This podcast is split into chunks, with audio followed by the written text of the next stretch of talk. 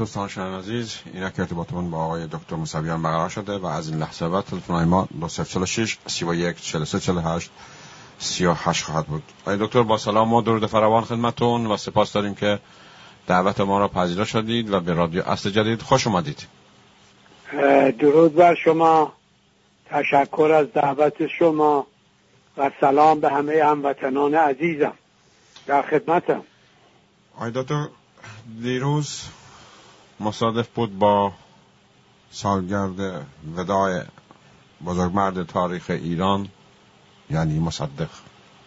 به خاطر روز با سالها پیش یک شعری خوانده بودم جا داره که در اینجا هم برای شما و هم برای هموطنان عزیز بخوانم و سپس سوالا را مطرح کنم. تقاضا می‌کنم بفرمایید. در آسمان وطن ستاره یکتایی میان آن همه اختر هنوز تنهایی. ترا چه نور به گوهر سرشته است؟ زمان که هر چه دوریش دور شوی بیشتر هویدایی. تا ای ستاره دنبال دار آزادی. هنوز در ره پیموده روشنیزایی اگرچه رهبر دیروز ما بودی هنوز راهبر رهروان فردایی. گرچه آن روز در رژیم شاهی مانع مشایعت مردم برای آخرین ودا با تو یگانه شدند. ولی مردم ایران تا ابد تو را مشایعت خواهند کرد این نوشته ای بود من چند سال پیش در فیسبوک و امروز نیز دوباره اون را انتشار دادم و از اونجا که جا داشت با شما و با شانگان در میان بذارم. در واقع رهروان فردای ما مصدقها را طلب دارد. من میکروفون را در اختیار شما می‌ذارم. اهم مهم این را با ما و با شانگان در میان بذارید. خیلی متشکرم.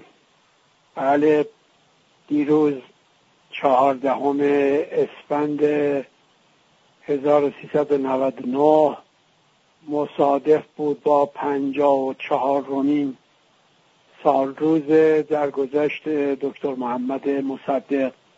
آن بزرگ مردی که تمام عمر پرسمرش رو صرف مبارزه با استبداد دیکتاتوری و استعمار که در حقیقت گرداننده و سر کار آورنده دیکتاتوری هست کرد.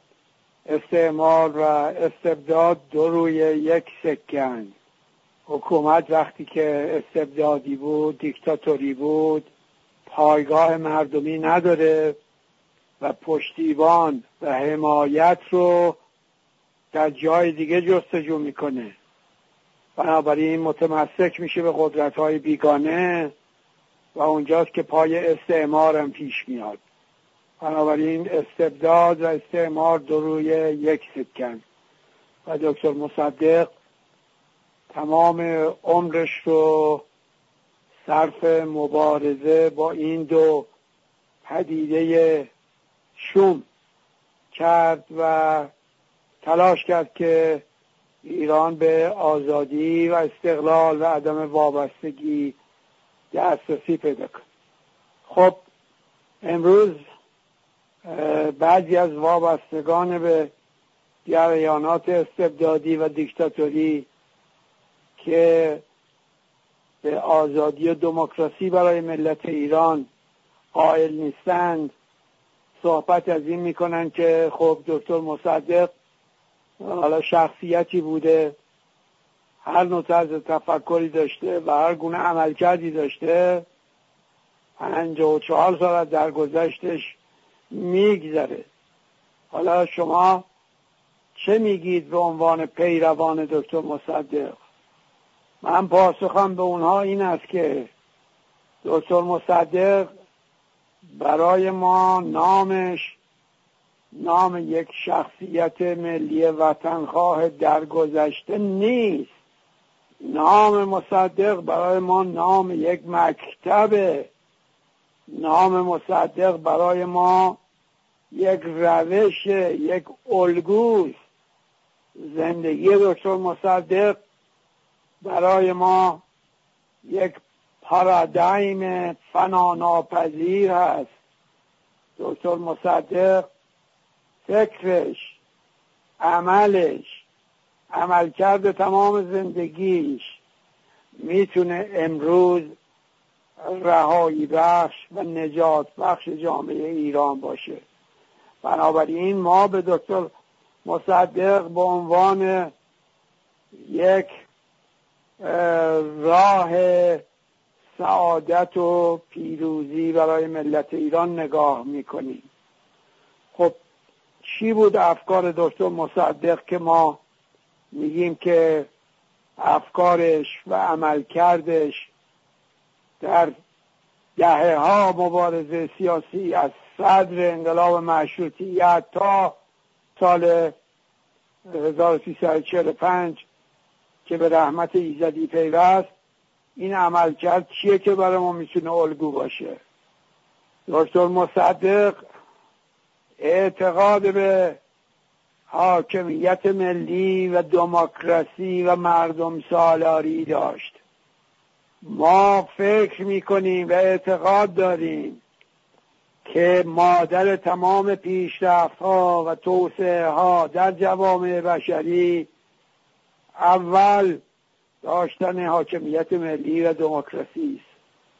اگر دموکراسی وجود داشته باشه حاکمیت ملی وجود داشته باشه به دنبالش استقلال هم میاد به دنبالش عدالت هم تحقق پیدا می‌کنه و به دنبالش توسعه و پیشرفت هم پیدا میشه. این گام اول برای اطلاع یک جامعه داشتن دموکراسی است مردم سالاری است. خب مثال و شواهد زیاد است توی تمام این کشورهای اروپایی. شما می‌بینید که در طی قرون وسطا که ده قرن و یا به عبارتی دوازده سیزده قرن طول کشید تا موقعی که این جوامع اروپایی زیر سلطه حکومت های وابسته به کلیسا بودن تا موقعی که زیر یوغ حکومت های پادشاهی وابسته به کلیسا بودن اینا مرتب درجا می‌زدن و پس رفتم داشتن که هیچ پیشرفتی نصیبشون نمی‌شد. موقعی که قرون وسطا رو پشت سر گذاشتن. از قرن هیفدهم به بعد که اون زنجیرهای اسارت به اصطلاح توسط حکومت های دیکتاتوری خودکامه رو از هم گسستن و آزادی به دست آوردن تو جاده ترقی و اطلاع هم قرار گرفتن.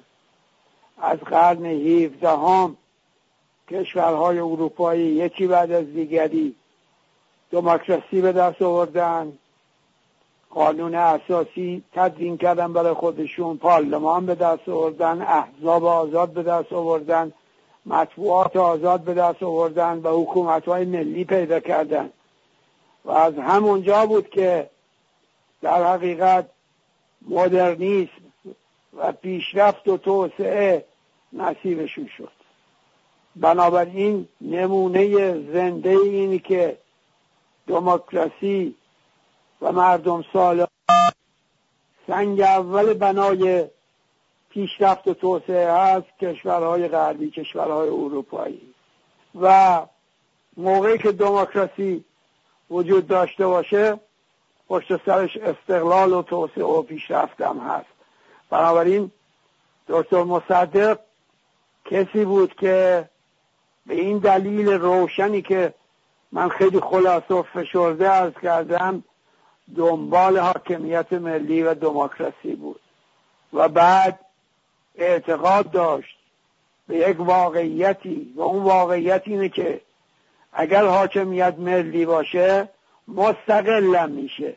نیازی به بند و بحث با قدرت های خارج از مرزها و قدرت های بیگانه نداره. برای اینکه از طرف مردم حمایت میشه و پایگاه مردمی داره. و پایه های حکومت ملی روی قلوب مردم به اصطلاح استوار میشه. و مردم این پایه ها رو محکم و استوار نگر میداره و بنابراین دموکراسی حاکمیت ملی و استقلال به دنبال هم میان. وقتی حکومت مستقل بود و منافع ملی رو حفظ کرد و بازی به قدرت های بیگانه نداد و دموکراسی و آزادی رو رعایت کرد یقینا عدالت اجتماعی هم پیدا میشه. چون حکومت دلسوز مردمی از بیبندواری اقتصادی از توزیع نادلانه ثروت جلوگیری می‌کنه. یقینا عدالت اجتماعی تحقق پیدا می‌کنه. و بنابراین آزاد استقلال عدالت دنبالش پیشرفت و توسعه هست. اینها اعتقادات اصلی دکتر مصدق بود. در زمینه روابط خارجی اعتقادات مشخصی داشت که همه ما می‌دانیم که اون طرز تفکرش که تکیه روی موازنه منفی بود در ایران پاگه و مایه فکری جنبش عدم تعهد در جهان شد. و این کشورهای غیر متحد که البته نتونستن اون ماهیت واقعی که باید داشته باشن حفظ بکنن و از اون ایده های دکتر مصدق برای جنبش عدم تعهد یه مقداری عدول شد تو سالهای بعد. ولی در حال پیدایشش طرز تفکر او بود. دکتر مصدق بود که این را مطرح کرد که یک کشور به اصطلاح جهان سومی مثل کشور ایران نباید وابسته به بلوک های قدرت باشه. چه قدرت شرقی چه قدرت غربی. ما باید به هیچ قدرتی باج ندهیم و زیر سلطه هیچ قدرتی نباشیم و بی جهت با قدرتی هم خصومت نورزیم. ما باید با جامعه جهانی در صلح و تعامل و روابط دوستانه با احترام متقابل رفتار بکنیم برخورد بکنیم. و این همون مسئله به اصطلاح سیاست موازنه منفی بود که دکتر مصدق مطرح می‌کرد. در مقابل موازنه مثبت که بعضی ها مطرح می‌کردن و می‌کنند شما وقایعی که از شهریور 1320 به بعد بعد از سقوط رضاخان وقتی نظر می‌کنید می‌بینید در مجلس چهاردهم در مجلس چهاردهم نمایندگان حزب توده و تمام نشریاتشون شروع می‌کنن به تبلیغات مفصل که ما برای ایجاد توازن باید نفت جنوب رو وقتی امتیازش رو به انگلیس ها دادیم نفت شمال هم امتیاز به اتحاد شوروی اون روز اتحاد شوروی بود به اتحاد شوروی بدیم تا موازنه سیاسی برقرار بشه تا توازن برقرار بشه. این تز این ده افراد بود. و اونجا بود که دکتر مصدق در مجلس چهاردهم اون نسخ تاریخی رو ایراد کرد و گفت که اونچه که شما می‌گویید مثل این است که ما پیشنهاد کنیم که مقتوع الیدی را دست دیگرش هم قطع بکنیم تا توازن بدنش برقرار بشه. این عین عبارتی بود که دکتر مصدق به کار برد. مقتوع الیدی یعنی یه کسی که یه دستش قطع شده ما بیایم پیشنهاد کنیم برای اینکه توازنش برقرار باشه دست دیگرش هم قطع کنیم. آقا این فکر احمقانه است. این که ابلهانه است. ما باید سعی کنیم اون دست قطع شده رو بیاریم سر جاش پیوند بکنیم و به این پیکر به اصطلاح توان و سلامتی ببخشیم. نه اینکه بیایم دست دیگه هم قطع کنیم که توازن برقرار بشه. ما باید اون امتیازی که به انگلیس ها دادیم ازشون پس بگیریم.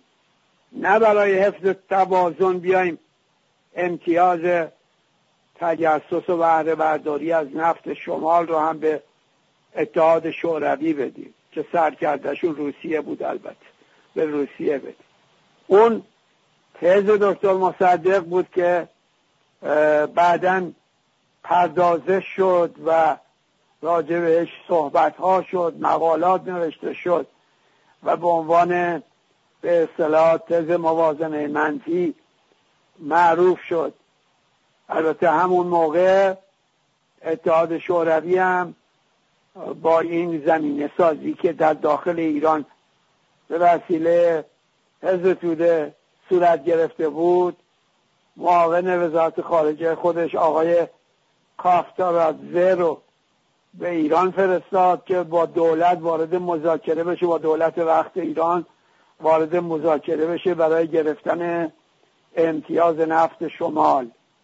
باز همونجا بود که دکتر مصدق یه طرحی رو در مجلس چهاردهم مطرح کرد که یه سه ماده که در ماده اولش مطرح کرد که دولت ایران و مقامات دولتی اجازه ندارن با هیچ کشور خارجی وارد گفتگو بشن برای دادن امتیاز نفتی برای دادن امتیاز به این کشورهای خارجی.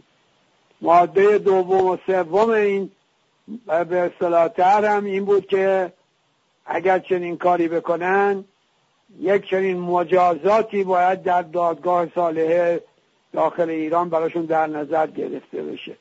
که این مجازات ها هم تعیین کرده بود.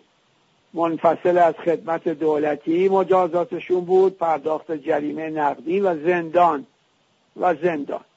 و با این ترتیب جلوی مذاکره و دادن امتیاز به اتحاد شوروی رو گرفت. تا بعد فرصت پیدا شد که در مجلس 16 هم به قول خودش اون دست قطع شده رو ورداره بیاره و به پیکر ایران پیوند بکنه. و اون قانون ملی شدن نفت بود که در مجلس 16 هم به تصویب رسون و ملی شدن نفت رو انجام داد. خب این تز سیاست خارجی دکتر مصدق بود. و اون اعتقاداتش راجع به آزادی و استقلال و عدالت اجتماعی بود. و موقعی هم که در هفتم اردیبهشت 1330 قبول مسئولیت کرد و نخست وزیری رو قبول کرد که حالا اونم داستانش مفصله که چه ترفندی داشتن که این پیشنهاد رو در مجلس تر کردن. گفتن دکتر مصدق بارها نخست وزیری رد کرده. حالا هم رد می‌کنه. ولی او قبول کرد و ایستاد و گفت من قبول می‌کنم و شرط گذاشت به شرطی که به اصطلاح اجرای قانون ملی شدن نفت رو هم مجلس بهش رأی بده و تصویب بکنه و من بتونم این قانون رو اجرا کنم. و قبول مسئولیت کرد برای اجرای قانون ملی کردن نفت و حتی دو ماه هم طول نکشید از قبول نخست وزیریش از شروع کارش به عنوان نخست وزیری تا موقعی که خلعیت از شرکت نفت انگلیس به عمل آورد و تأسیسات نفتی رو ملی اعلام کرد و به صلاح شرکت ملی نفت ایران تأسیس شد و جایگزین اون شرکت نفت قاسب انگلیسی شد منظورش دکتر مصدق از این ملی کردن نفت فقط این نبود که بیاد و درآمدهای نفتی رو از چنگال انگلیس بیرون بیاره و به خزانه ملت ایران بریزه. تنها این منظورش نبود. منظورش بیشتر و بیشتر حفظ استقلال این کشور بود. و می‌دونست که اون شرکت نفت انگلیسی یه دولتی در دولت ایران هست و در تمام شعون مملکت ما پنجه انداخته و دخالت داره. اون شرکت نفت تا جای نفوذ داشت که برای مملکت ما نخست وزیر تعیین می‌کرد. کابینه و وزیر تعیین می‌کرد. وکلای مجلس رو مشخص می‌کرد.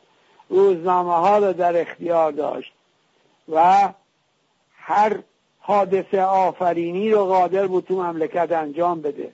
به کمک ایادی دیگری که انگلیس در ایران داشت و با ملی کردن نفت دکتر مصدق می‌خواست این دولت پنهان رو که دولت اصلی هم در ایران بود به اصطلاح کارشو قطع بکنه و از ادامه فعالیتش جلوگیری بکنه و استقلال برای این کشور فراهم بکنه.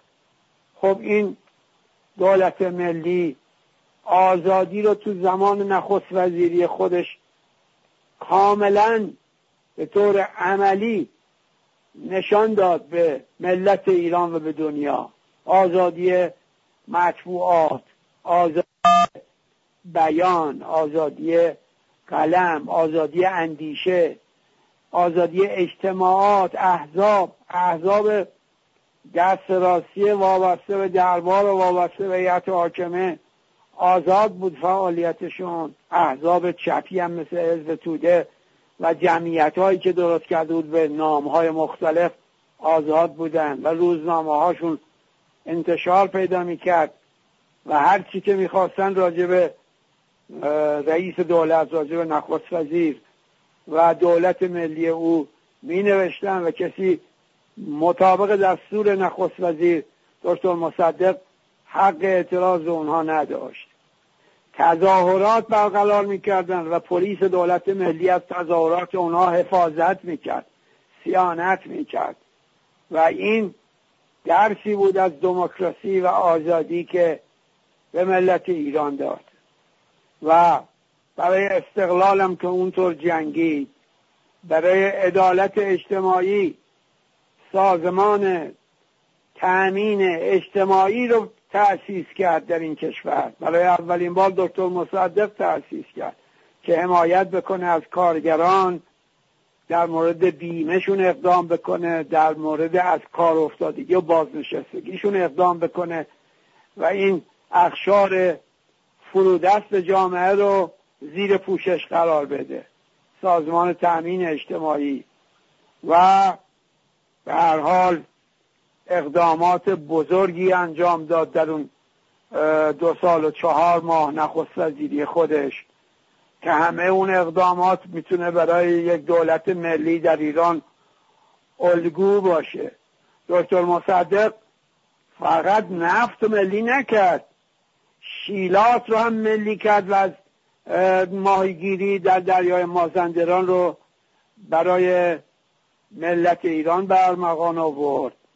قانون استقلال دانشگاه رو دکتر مصدق برای اولین بار تدوین کرد و به اجرا گذاشت. استقلال دانشگاه یعنی اینکه استادان هر دانشکده دور هم جمع بشن و رئیس دانشکده رو خودشون انتخاب کنن. و بعد رؤسای دانشکده های مختلف دور هم جمع بشن. اسمشون باشه شورای دانشگاه و این شورای دانشگاه رئیس دانشگاه رو تعیین بکنه انتخاب بکنه. رئیس دانشگاه یک سمت علمی است که به وسیله استادان تعیین شده و دولت در عرض و نصفش هیچ دخالتی نداره. به این ترتیب این قانون علمی کشور رو آزاد میذاش مستقل میذاش که برای آینده این مملکت کادر سازی بکنه و متخصصین به اصطلاح آزاداندیش تربیت بکنه و تحت هیچ فشار و سلطه از طرف دولت و حکومت نباشه. قانون استقلال قانون وکلای دادگستری رو بنیان گذاشت. قانون پنج درصد درآمد شهرداری ها باید صرف ساختن مدرسه بشه. تدوین کرد و به اجرا گذاشت. و از محل همین پنج درصد درآمد شهرداری که باید صرف ساختن مدرسه می‌شد تعداد زیادی مدرسه ساخته شد در کشور. ساختمان های آبرومند و قابل قبول برای مدرسه به وجود آمد. بیران اقتصادی رو مثبت کرد دکتر مصدق. در دو سال و چهار ماه نخست وزیری دکتر مصدق ما صادراتمون رجحان پیدا کرد بر واردات برتری پیدا کرد بر واردات و بیلان اقتصادیمون مثبت شد. تازه در حالتی صادراتمون افزوده شد بر واردات که نفت هم صادر نمی کردیم. بدون فروش نفت صادراتمون اضافه شد. با صادر کردن خیلی اقلامی که قبل از اون سابقه نداشت بعدم کنار گذاشته شد. و با جلوگیری از واردات بیرویه. بنابراین بیلان اقتصادی کشور رو مثبت کرد. خزانه کشور رو با اینکه نفت رو نمی‌تونه صادر بکنه 16 17 برابر افزایش داد نسبت به موقعی که تحویل گرفته بود. موقعی که در هفتم اردیبهشت دکتر مصدق نخست وزیری رو تحویل گرفت. پنج میلیون تومان پول در خزانه بود. در کودتای 28 مرداد که رژیم دولت ملی ساقط شد هشتاد میلیون تومان در خزینه وجود داشت. یعنی یه چیزی حدود 16 17 18 برابر موجودی خزانه مملکت بالا رفته بود. اینها دستاوردهای یک دولت ملیه. و اون عمل کردش الگوی راه ملیون هست برای آینده ایران. دکتر مصدق هیچگاه در تمام طول مبارزات سیاسیش به مردم دروغ نگفت. هیچ کس سراغ نداره که یک جا یک کلمه نادرست دکتر مصدق بیان کرده باشه. هیچگاه در صدد وعده بیجا به مردم بر نیامد و در صدد فریب اونها بر نیامد و صداقت و راستگویی جز خصوصیات قطعی دکتر مصدق بود. دکتر مصدق پاک دامن و درستکار و پاک دست بود. هیچ کس نتونست حتی بعد از کودتای 28 مرداد که رژیم کودتا تمام اهرمهای قدرت رو در اختیار گرفت و به تمام اسناد دسترسی داشت یک جا نتونست یک ریال اختلاس و ارتشا از دکتر مصدق که هیچ از تمام کارکنان دستگاه حکومتیش از وزراش مدیران کلش نشان بده. بنابراین دولتی بود پاک دست و درستکار و مبرا از هر گونه سوء استفاده از خزانه ملت. اینها مشخصات دکتر مصدق بود.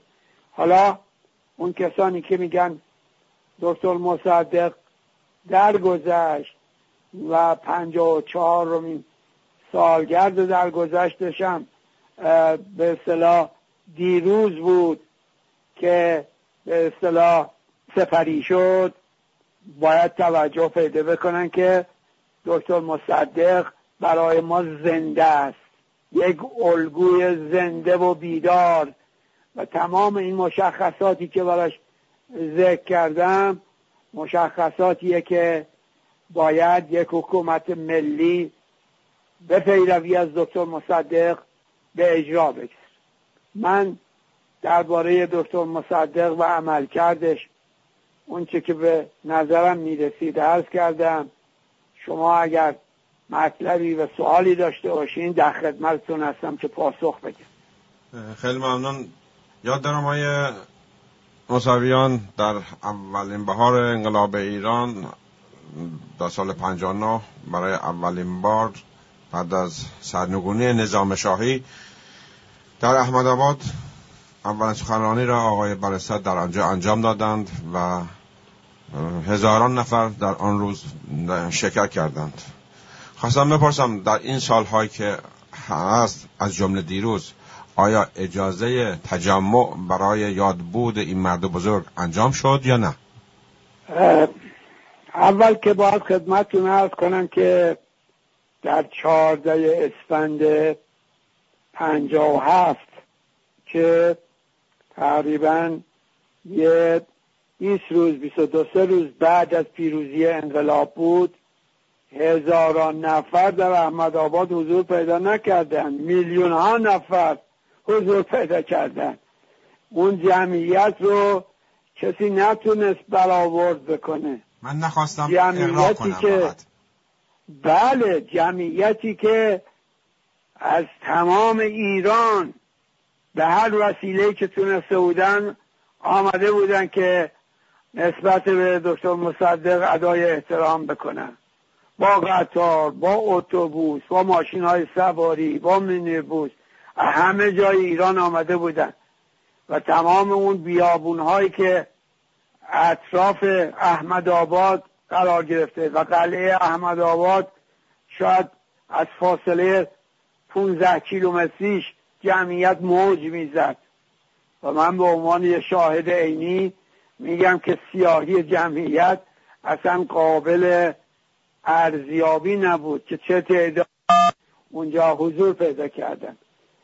جمعیت پیاده که از آبیک تو جاده عبور می‌کرد جاده کشش نداشت و جمعیت تو بیابون ها وارد شده بودن و از همه طرف به طرف احمد آباد سرازیر شده بودن. و این حق شناسی ملت ایران بود که بعد از سالها که از درگذشت دکتر مصدق گذشته بود در گذشت او سال 1345 بود و این سال 57 بود. و اینطور از تمام ایران آمدن ادای احترام کردن. صرف نظر از اون در همون روزهای اول انقلاب تمام شهرهای این مملکت آمدن مردم به طور خودجوش بهترین خیابانشون بهترین ساختمانشون بهترین ارز کنم که بیمارستانشون هر مؤسسه که داشتن اسمش رو تبدیل کردن به دکتر محمد مصدق. و این عمق حق شناسی ملت ایران رو نسبت به اون بزرگمرد در اون روزهای اول انقلاب نشون داد.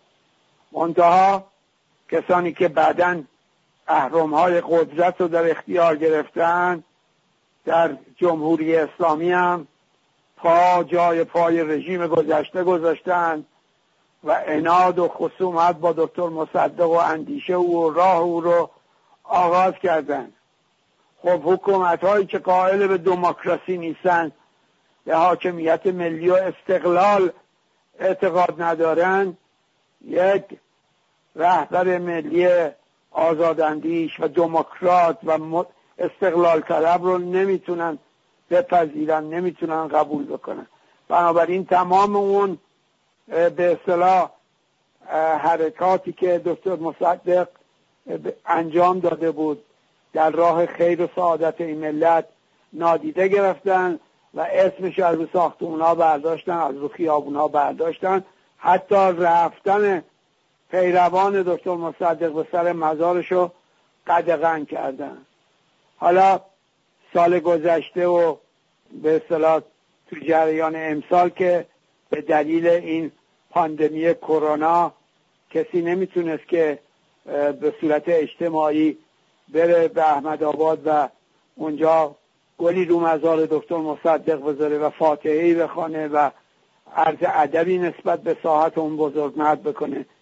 ولی در سال 97 هم که ما حرکت کردیم با تعداد محدود شاید مثلا حدود صد نفر رفتیم اونجا جلوی ما رو گرفتن و ماشین ما رو اتوبوس های ما رو برگردوندن و اجازه ندادن که به مزار ایشون نزدیک بشه. این حکومت فقط از نام دکتر مصدق در مجامع بین المللی استفاده ابزاری می‌کنه. فقط این میگه که بله آمریکا و انگلیس کودتای 28 مرداد انجام دادن و دولت ملی رو وراندازی کردن براندازی کردن و ایران رو از داشتن حکومت ملی محروم کردن. خب خود شما چرا نسبت به ادای احترام پیروان مسلمان به مزار جلوگیری می‌کنی؟ چرا تمام اسامی که ملت ایران روی ساختمون ها گذاشته بود به نام دکتر مصدق همه رو برچیدید. چرا توی گفتارهاتون نیشو کنایه نسبت به دکتر مصدق می‌برید چرا بعضی از دشمنان دکتر مصدق و تفکر دکتر مصدق رو اسمشون رو اتوبان ها می‌ذارین رو بزرگ راه ها می‌گذارین؟ اینا رو بیاین جواب بدید. چرا جبهه ملی ایران خانه سیاسی دکتر مصدق رو اینطور زیر فشار می‌ذارین زیر مهمیز قرار دادین و نمی‌ذارید که تحرکی داشته باشه نمی‌ذارین که مرکز تشکیلاتی داشته باشه نمی‌ذارین با مردم در تماس باشه با نسل جوان در ارتباط باشه. خب اینا رو بیاین جواب بدید فقط اینا استفاده ابزاری می‌کنن از نام دکتر مصدق در مجامع جهانی و در داخل کشور هنوز اون اناد و خصومات خودشون نسبت به دکتر مصدق اجرا می‌کنن آیا نسل جوان علا رقم اینکه سانساری که حاکم هست بر رهروان این مرد بزرگ و ایده ها و مکتب این, این مرد نسل جوان از خود نشانه بروز می‌دهد که خواهان چنین فردی در جامعه ایران هست؟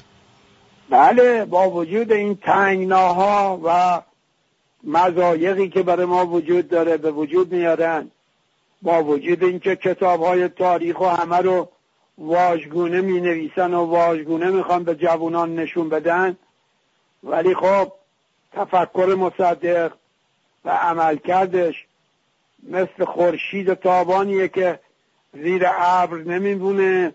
و نمی‌تونن این واقعیت و این حقیقت رو با گل بپوشونن. نمی‌تونن. و بنابراین نسل جوانم با فکر مصدق با نام مصدق و طرز تفکر او و با پیروان او آشنایی داره و آشنایی پیدا کرده. و خب وزن یک طرز تفکر و یک جریان سیاسی در یک شرایطی که فشار وجود نداشته باشه در جامعه شناخته میشه. و اینها این فشار رو برای همین میارن که از نام دکتر مصدق و طرز تفکر او وحشت دارن. بیمناک هستن. و دلیل غیر از این وجود نداره. دلیلی غیر از این نیست. خب سپاس دارم از شما. امیدوارم که همانطوری که در اول برنامه گفتم که اگرچه رهبر روز ما بودی هنوز راهبر رهبروان فردایی. امیدوارم نسل جوان به اندیشه های این مرد بزرگ بیشتر آشنا پیدا بکنند و رهروان فردای ایران باشند. اگر یقینا همینطوره. دکتر مصدق یک شخصیت ملی وطن خواهی که به تاریخ پیوسته باشه نیست. زنده است. طرز تفکرش و عملکردش زنده و آشکار هست برای نسل فعلی و های آینده. و همونجور که خودش گفت در آخرین دفاعیات در دادگاه بعد از کودتا گفت امید من به نسل جوان ایران و نسل آینده ایران است. و او امید داشت ما هم امید داریم به جوانان این مملکت. که به آزادی و استقلال و عدالت و عدم وابستگی و زندگی احترام آمیز در جامعه جهانی فکر بکنن و بدونن راه سعادت و رفاه این ملت همین اجرای طرز و تفکر دکتر مصدق است. متشکرم از حضورتون در این برنامه. تا فرصت دیگر به شما به درود میگیم و امیدوارم باز شما را در برنامه های آینده داشته باشیم تا فرصتی دیگر به شما به درود. روز روزگار خیلی متشکرم. خدا نگهدار شما. پیروز و سلامت باشید. سپاسگزار از شما.